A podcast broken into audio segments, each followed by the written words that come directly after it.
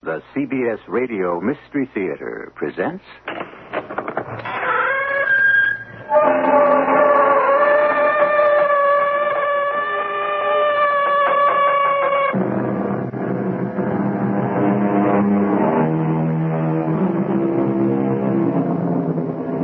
Come in. Welcome. I'm E.G. Marshall. The year 1892 provided some history making events, such as the completion of the Cape Johannesburg Railroad, the introduction of the first automatic telephone switchboard, the granting of patent rights for the internal combustion engine. Gladstone was chosen Prime Minister. And last but not least, a genius by the name of Sherlock Holmes took up residence at 221B Baker Street, offering his services as a consulting detective. And very shortly thereafter, he was called upon to solve the mysterious affair of the Beryl Coronet. Arthur, what are you doing in my room at this time of night? And why have you taken the coronet from the bureau? Father, I. I you've dropped it. You've destroyed it, you thief. What did you do with the jewels you stole? Father, if you believe me a thief, I'll leave your house in the morning. If you leave, you'll leave in the hands of the police. The fact that I'm your father will not stop me from prosecuting you to the limit of the law for this vicious crime.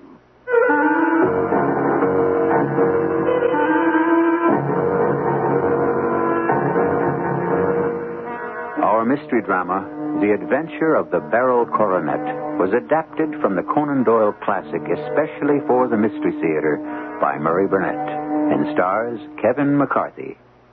It is sponsored in part by Buick Motor Division and Contac, the 12 hour cold capsule. I'll be back shortly with Act One.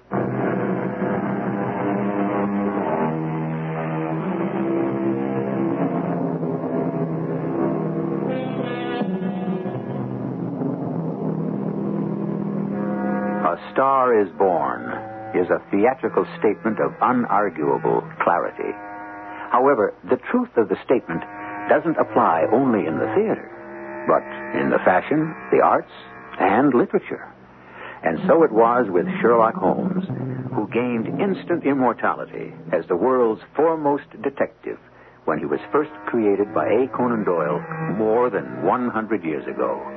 And now we pick up Holmes and his famous friend, Dr. Watson, cozy by the fireplace in their Baker Street flat on a winter morning.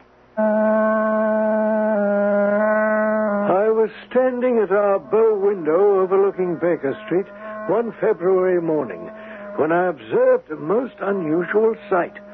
A well dressed man in his fifties running down the street oblivious of the stares of passers by with his hands jerking up and down and his head waggling on his body. And I called to my friend, Holmes, uh, look at this madman. Doesn't it appear rather sad that his relatives allow him to come out alone?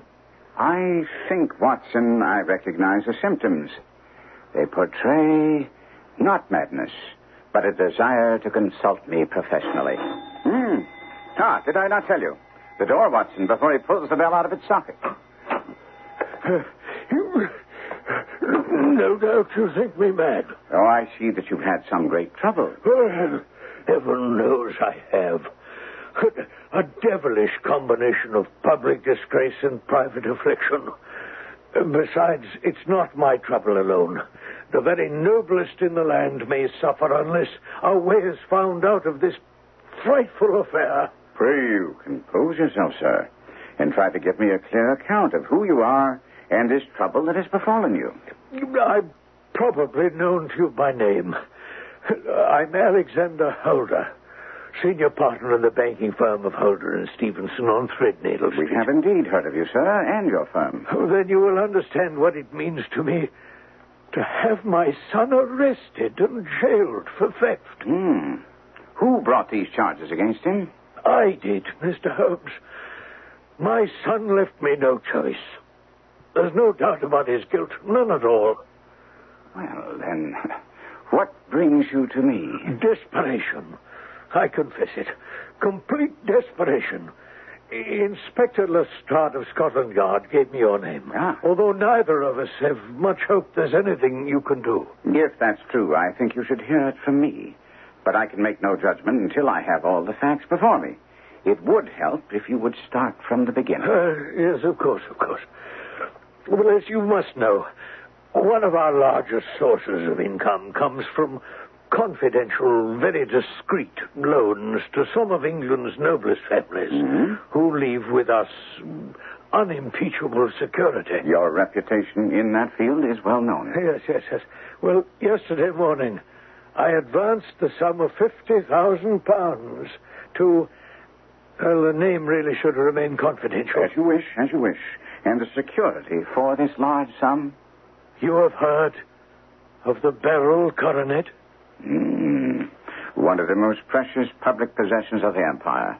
And I respect your desire for discretion with the name of the owner, which is well known to the world. Uh, I suppose it was inevitable you'd know the owner's name.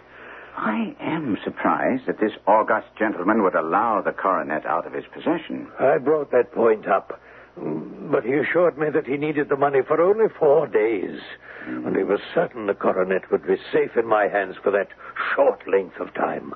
And from what I gather, you took it home with you. Wasn't that an unusual procedure? Well, decidedly. But the coronet was so precious, I, I I felt it would be imprudent to leave it behind me. Mm-hmm. Bankers' safes have been forced before. Ah. And if it should happen to me, what a disaster. Therefore, I resolved that for the next few days I would carry the case containing the coronet back and forth with me, never leaving it out of my possession. And your son, of course, knew about the coronet. Alas, yes. Arthur's a good boy, Mr. Holmes. Uh, I must seem like an old fool telling you that while he's sitting in jail. You, you see, Mr. Holmes, I've spoiled Arthur. Well, I don't deny it. I've granted his every wish, including allowing him to become a member of an aristocratic club where he fell in with men with long purses and expensive habits. Uh-huh. He gambled and lost and came to me again and again, imploring me for advances on his allowance to settle his debts. I take it then that he's more or less a gentleman of leisure. I wanted him very much to, to succeed me in my business. But to tell the truth, I was afraid to trust him with the handling of large sums of money. In fact, it was the conversation I had with him yesterday evening in my study. That is the most damning piece of evidence. I'll try to lay it before you just as it happened. I don't suppose you're going to look upon what I have to say very kindly, but I've left myself no choice. Was it money again, Arthur? I'm afraid so. Can you let me have 200 pounds? No, I cannot. I'm sorry. That's not true. I, I will not. I've been much too generous with you in money matters. I won't deny you've been very kind to me, Father, but but this is truly an emergency. I must have the money or I can never show my face inside the club again. Well, a very good thing if you don't. You, you mean you'd have me leave the club a dishonored man? Well, that's something of your own doing. I couldn't bear the disgrace. My patience has run out. You won't get a farthing from me. Very well. If you won't let me have it, then I must try whatever other means I can find. Those were his last words before he left the room. Damning, aren't they? Mm, they can be. I'll withhold judgment until I have more to go on.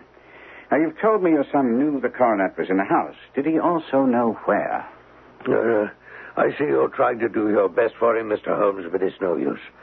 Arthur not only knew it was in the house, but also the exact location. How did that come about? Well, when I told him and my niece Mary about the coronet, they were both desperately anxious to get a close look at the famous crown. I thought it was wiser to leave it undisturbed. Well, then how? Arthur asked me where I'd put it. And when I told him it was in my bureau, he remarked that he hoped the house wouldn't be burgled during the night.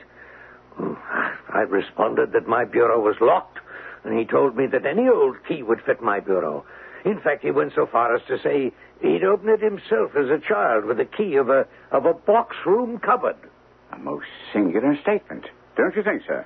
That's not the way I'd characterize it.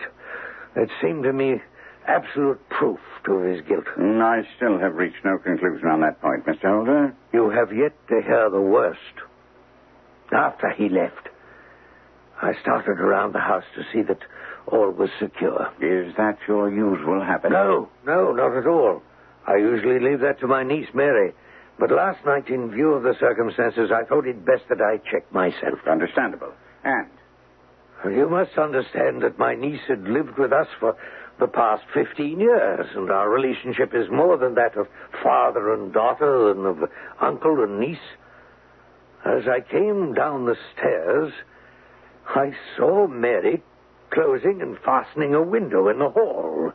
Upon seeing me, she said immediately, Dad, did you give Lucy the maid permission to go out tonight? No, certainly not. She came in just now by the rear door. I don't doubt that she only went to the side gate to see her young man. But I think it could be dangerous if she makes a habit of it. Oh, I agree wholeheartedly. One of us must speak to her in the morning. I'll do it. You have enough on your mind. All right. Well, thank you. Good night, dear. Dad, it, is it the coronet or is there something else bothering you? Oh, dear, dear. How well you know me, dear Mary. Yes, yes, there is something. And oh, how I wish you could have found it in your heart to marry Arthur. It's my fondest wish. I know. So I left her. Went up to my bedroom, checked that the coronet was still where I'd placed it, and went to bed and fell asleep. I'm not a very heavy sleeper. About two in the morning, I was awakened by some sound in the house. I lay listening. Suddenly, to my horror, there was a distinct sound of footsteps moving softly in the next room. Well, I slipped fearfully out of bed and peered around the corner of my dressing room door. I'd left the gas half up, and by its light, I saw my son, dressed only in his shirt and trousers, standing beside the light, holding the coronet in his hands. He appeared to be wrenching at it with all his strength. I shouted at him, asking what he was doing in my room at this time of night. At my cry, he turned pale as death and dropped the coronet. Oh, Father. No wonder you shake. You blackguard. Where are the jewels you've stolen from the coronet? Stolen? Yes, you thief. There are no jewels missing. There, there can't be any missing. There are three missing. And you know where they are. Must I call you a liar as well as a thief? You've called me names enough. I shall leave your house in the morning. If you don't tell me what you've done with the jewels, you'll leave in the hands of the police. If you choose to call the police, then let them find what they can. Father, I won't raise a finger to help you.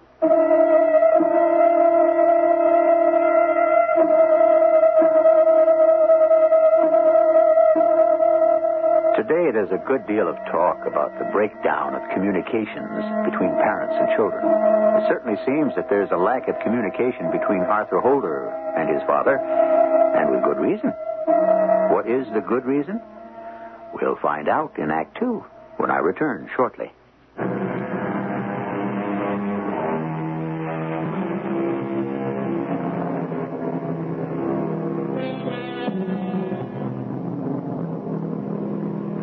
Every father wants his son to grow up to be somebody.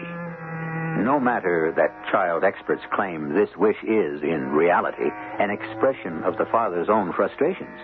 One of the last things in the world a father would want is for his son to be a thief. So it's not difficult to imagine the staggering shock Alexander Holder underwent when he caught his only son, Arthur, in the act of stealing a priceless jeweled coronet.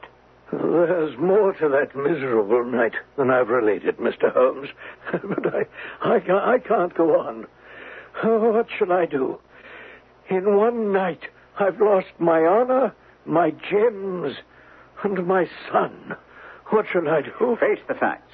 Pull yourself together and continue with the story. I'm not convinced that your son is a thief. But I saw him with the coronet in his hand. I hardly consider that conclusive. Was the remainder of the coronet at all injured? Yes, it was twisted. hmm Isn't it possible that he was trying to straighten it? Uh, heaven bless you, but I'm afraid you're undertaking too heavy a task. What was he doing there in the first place? If he were innocent, why didn't he say so? Precisely. And if he were guilty, why didn't he invent a lie? His silence appears to cut both ways. But uh, pray continue. You've told me you were shouting. Now, what about the rest of the household? Oh, the whole house was astir. Mary was the first to rush into my room. At the sight of the coronet and Arthur's face, she screamed and fainted dead away. Hmm. And when did the police enter the case? An inspector and a constable were there within an hour. And here again, Arthur's behavior pointed only to his guilt. If you'll allow me to recount the scene to you. Father, I'm asking whether it's your intention to charge me with theft. This is no longer a private matter. That coronet is national property. The law must take its course. You might at least do me one favor. And that is? Don't have me arrested at once. I implore you to let me leave the house for just five minutes. Believe me, it would be to your advantage as well as mine. So that you can run away? I give you my word I shall return if you let me leave. I'm afraid your word is something that holds no value in this situation. If you don't intend to run away, perhaps you wish to leave in order to conceal the stones you've stolen? When you take that attitude, I see it's useless for me to try to help you. Help me? Why don't you help yourself? There were 39 perfectly matched beryls in that coronet. Three are missing. Well, you can still avert a national scandal. I beg you to tell me where the missing stones are, and I promise you that all will be forgiven and, and forgotten. Keep your forgiveness for those who ask for it.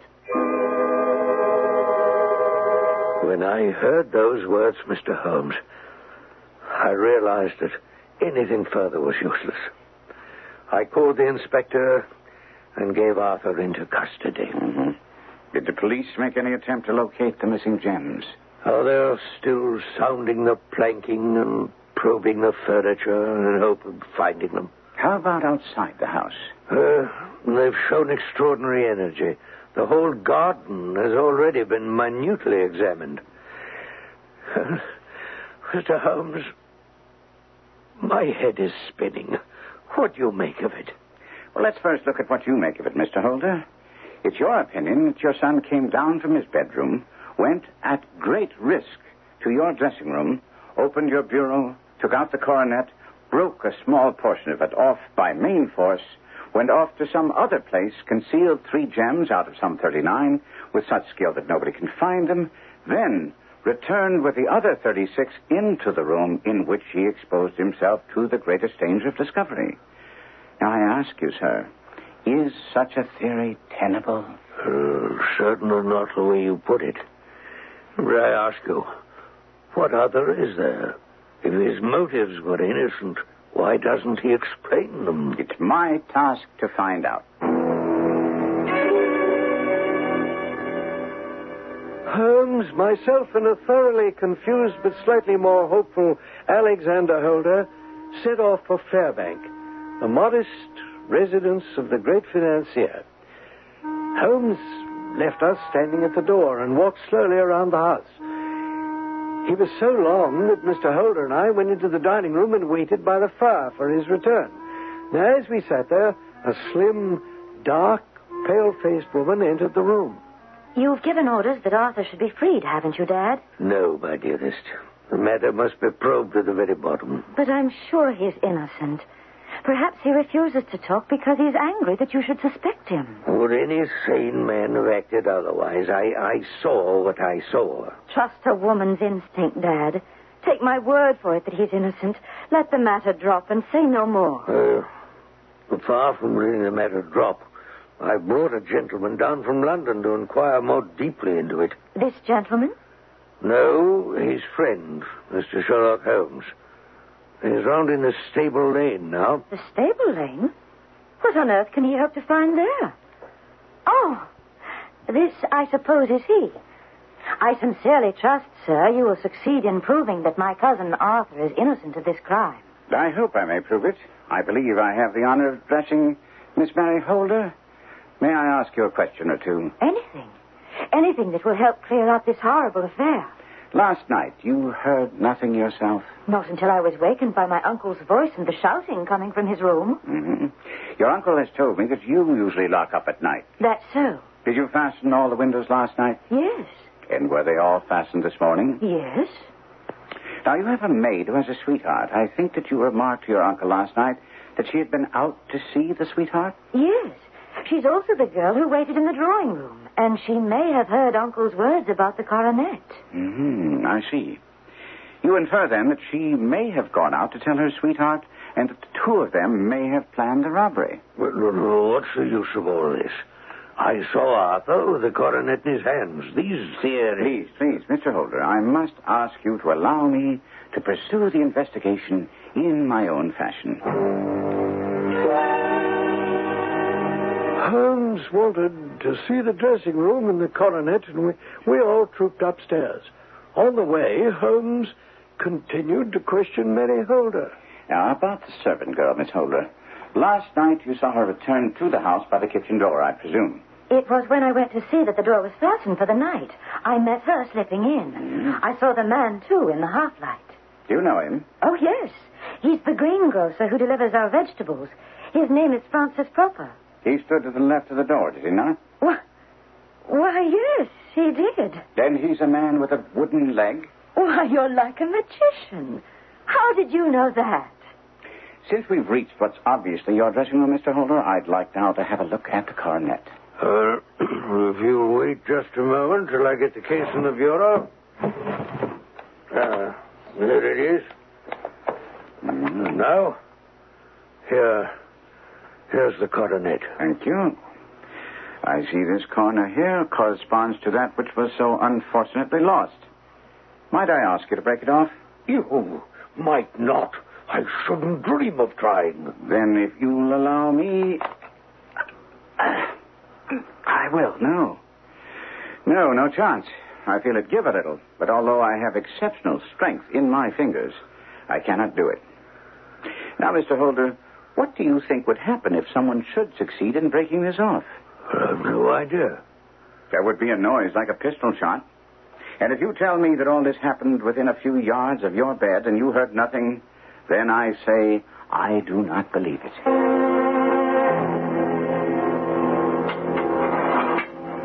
Well, Mr. Sherlock Holmes, has my father succeeded in convincing you of my guilt? Are you here to get my confession? Quite the contrary, young man.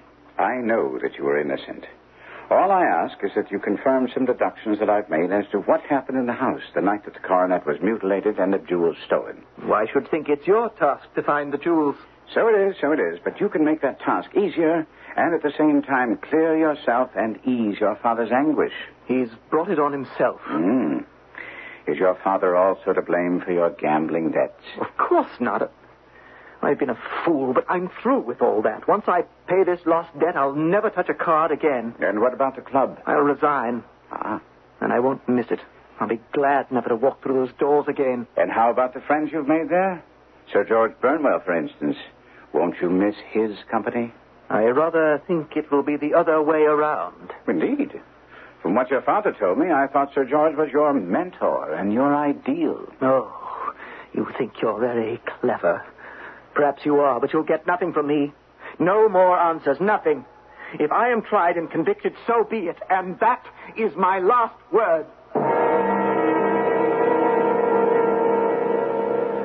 Well, I, I can't understand why you're looking so content, considering how little progress we made with that young man. My dear Watson, if you think back on the conversation, I'm sure you'll see we made gigantic strides. Huh? For one thing, he told us that he's equally angry with his father and Sir George Burnwell. Well, so he did, but well, how, how that helps is beyond me. Look at the facts.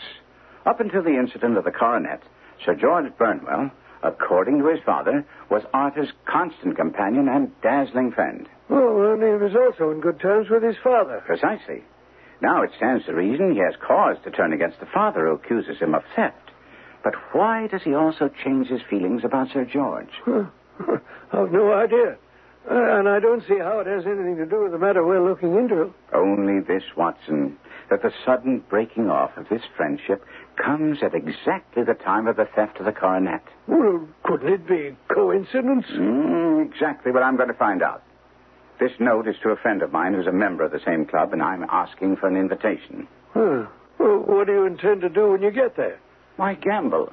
Of course.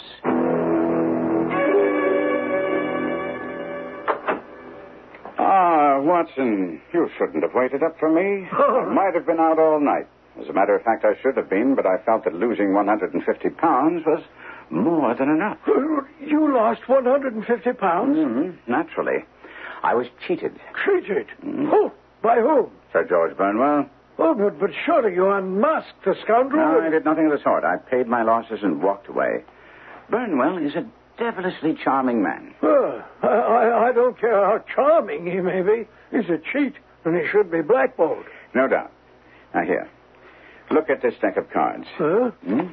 Observe how I'm holding it. In gambling circles, this is known as the mechanic's grip. Oh, sir. And should you ever sit down in a game with a man who holds the deck in this fashion, I urge you, Watson, to get up and walk away. Huh. Uh, and Sir George held the deck this way? Most certainly. And it enabled him to deal what gamblers call seconds. Oh. Well, it's too much for me. Let me illustrate. Huh? Now, observe, Watson.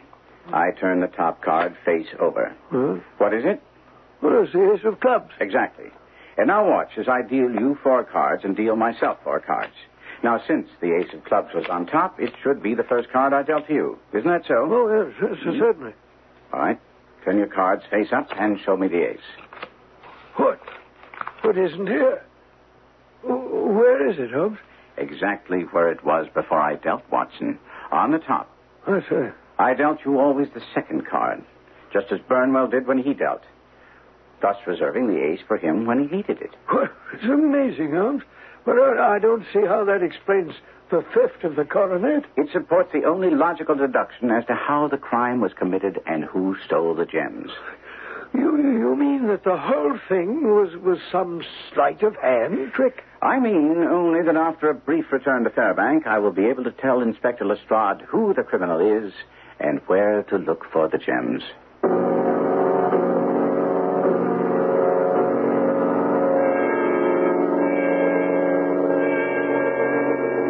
Magic and sleight of hand are practiced by many, and some of the magicians of the world have performed tricks which border on the incredible. But so far, no one had been able to duplicate the feats of detection registered by the unique Sherlock Holmes. We'll be back shortly with the solution of the affair of the Beryl coronet.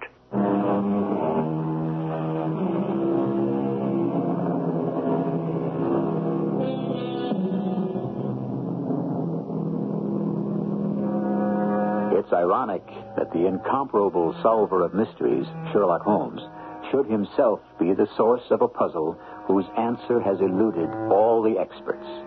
The puzzle is what accounts for his undiminished popularity? The hold that he has exerted over four generations of readers. My personal belief is that the Holmes stories satisfy a deep seated longing for a well ordered existence where justice always triumphs.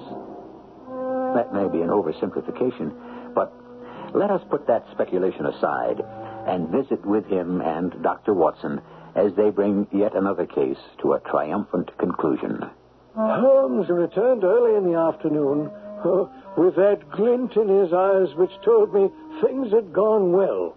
Watson, they're doing the Symphony Fantastique at Covent Garden tomorrow evening, and by that time we'll have completed the investigation of this little affair of the Beryl coronet. Ah, you know the culprit. Oh, I knew that yesterday. But there's an interesting development. Here, read this note from Mary Holder to her uncle. Huh. Well, uh, my dearest uncle, I feel that I've brought trouble upon you, and that if I'd acted differently, this terrible misfortune might never have occurred. I cannot, with this thought in mind, ever again be happy under your roof, and I feel I I must leave you forever. Oh, dear. Do not worry about my future, for that is provided for. In life or in death, I am ever your loving Mary. Holmes, do you think this is a suicide note? No, no, no, no. Nothing of the kind. It is perhaps the best possible solution. What can this note possibly mean? Uh, bring it along with us while we visit with young Arthur Holder, and everything will become perfectly clear.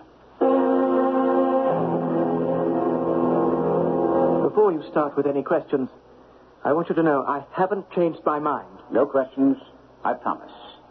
We bring you some news. Your cousin Mary has left the house. Oh, I don't believe you. It's a trick. Show him the note, Doctor. See, my dearest uncle, I fear must leave you. Oh, the fool. The poor little fool. You cannot blame her too much. You were also taken in by the rogue, were you not? I don't know what you're talking about. I'm talking about Sir George Burnwell. I believe she's with him now. You're wrong. You must be wrong. Mary couldn't. Why not? She'd led an extremely sheltered existence, and you have personal knowledge of what a charming, plausible villain the man is. When Sir George undoubtedly told her of his undying love, she believed him and became his his willing tool. It's a lie. Hmm? You, above all, should know it's true. How else do you explain her action on the night your father accused you of taking the coronet? You don't know anything about that on night. the contrary, I know everything, and I shall prove it to you.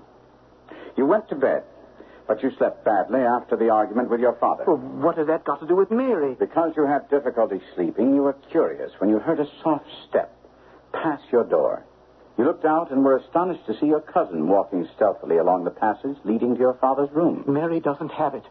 She didn't. Didn't what? Keep it, you mean? Uh, I don't want to listen to any more. I am going to plead guilty and get it over with. Well, that won't help anyone, since I shall have your father engage a solicitor and pass on all the information I've gathered, and the whole world will then know about it. If you know so much, you don't need me. I would not be here if I didn't.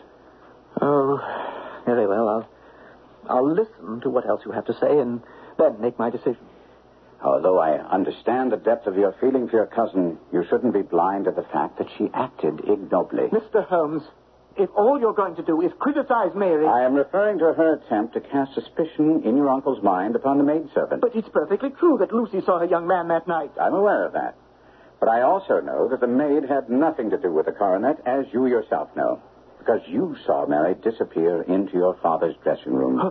You were so amazed by her actions that you slipped on a shirt and trousers and waited.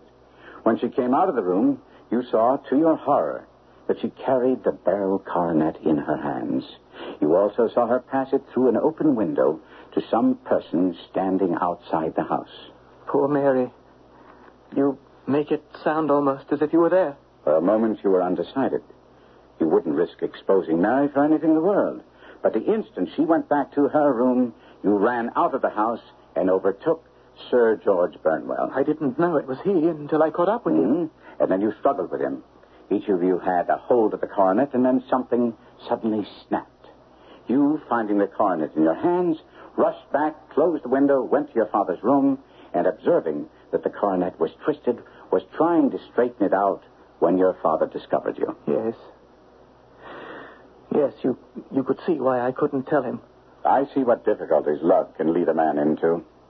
But it was obvious that the reason for your cousin's fainting was that she saw you with the coronet and realized that you had the power to reveal her as the thief. Oh, she should have known I'd never do that. But how in the world did you know what happened outside the house? Uh, Simplicity itself. When I first arrived at Fairbank, I looked around the house for traces in the snow. When I reached the stable lane, there was a very long and complex story written there for all to see. I don't understand. There was a double line of tracks of a booted man and a second double line belonging to a man with naked feet. Though the man with the boots had walked both ways, I saw that a struggle had taken place near the road. When I examined the hall window with my lens, I could make out faint markings where a wet foot had been placed coming in. Your father had told me that you were dressed only in shirt and trousers. When I learned further that you wanted five minutes outside the house, it was obvious you hoped to find the missing jewels where the struggle had taken place. Hmm. Well, since you have it all down just the way it happened, why do you need me? Because of Sir George Burnwell. You know what an astute villain he is. He knows because of the nature of the theft, our hands will be tied in the matter of prosecution. Also, now he has an extra ally in Mary.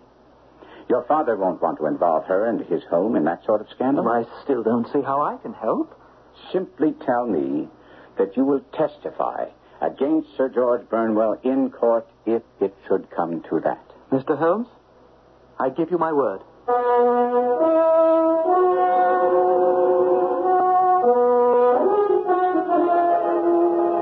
Holmes sent me off after that interview with instructions to fetch Alexander Holder to Baker Street and wait there for his return. He was off to see Sir George Burnwell at the club. Ah, good morning, Mr. Holmes. Back for revenge, I fancy. I don't mind confessing that you deserve it. My good luck was outrageous. Uh, shall we go to the card room? I think a small private room would be more suitable for the matter I wish to discuss. There's a small room off the bar which should prove just the thing. Ah, here we are. Now, what exactly is it you wish, Mr. Holmes? the three gems you stole from the beryl coronet.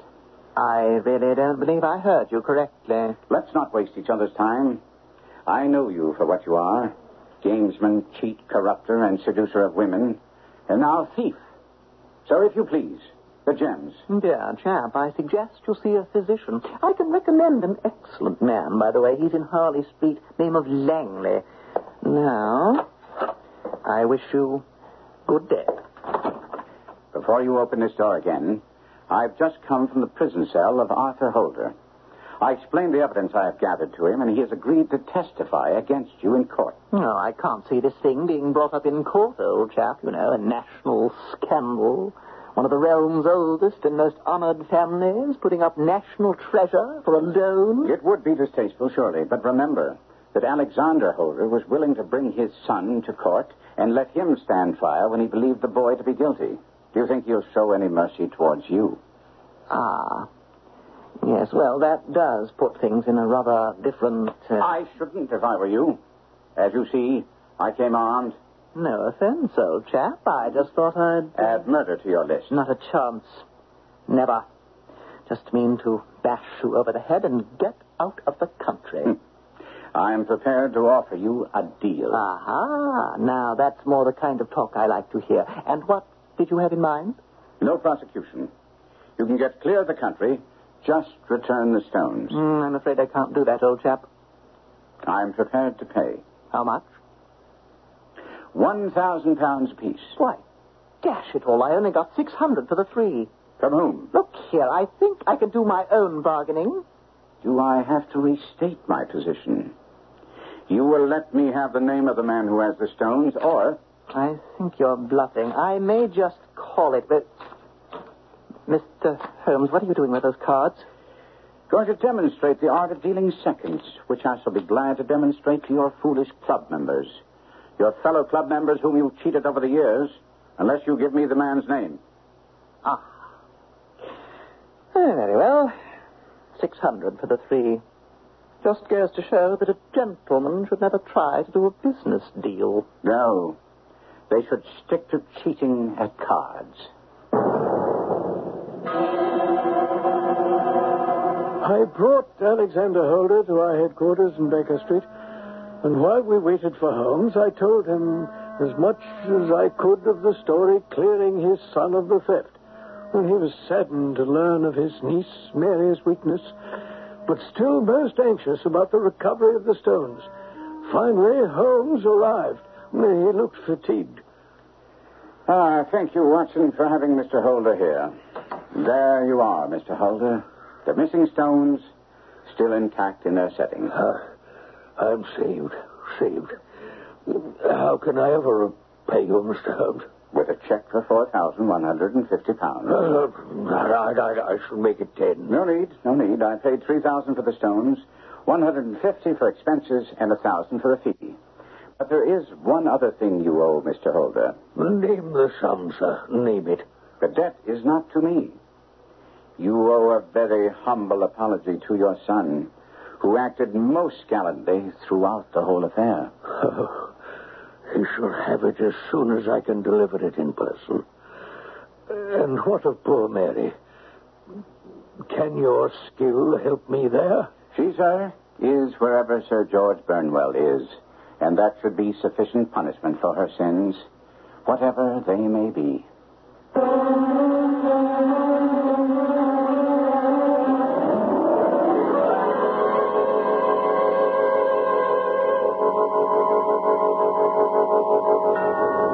And so our proper moralist, Sir Arthur Conan Doyle, consigns Mary to her just punishment. He evidently wasn't a believer in the romantic notion of the world well lost for love. Romance wasn't Doyle's strong suit. Mystery, adventure, and deductive reasoning were his specialties. And they were enough to gain him a place among the immortals of literature. I'll be back shortly.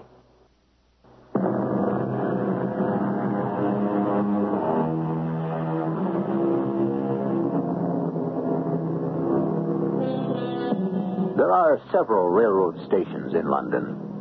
But one of the unanswered puzzles that has tormented aficionados of Sherlock Holmes tales is that Holmes always took a train from either Waterloo Station, Charing Cross, or Paddington. There's really no satisfactory explanation ever been offered why he never left from Euston, King's Cross, or Liverpool Street. All perfectly good stations, but not for Sherlock Holmes. Our cast included Kevin McCarthy, Court Benson, Russell Horton, and Catherine Byers. The entire production was under the direction of Himan Brown.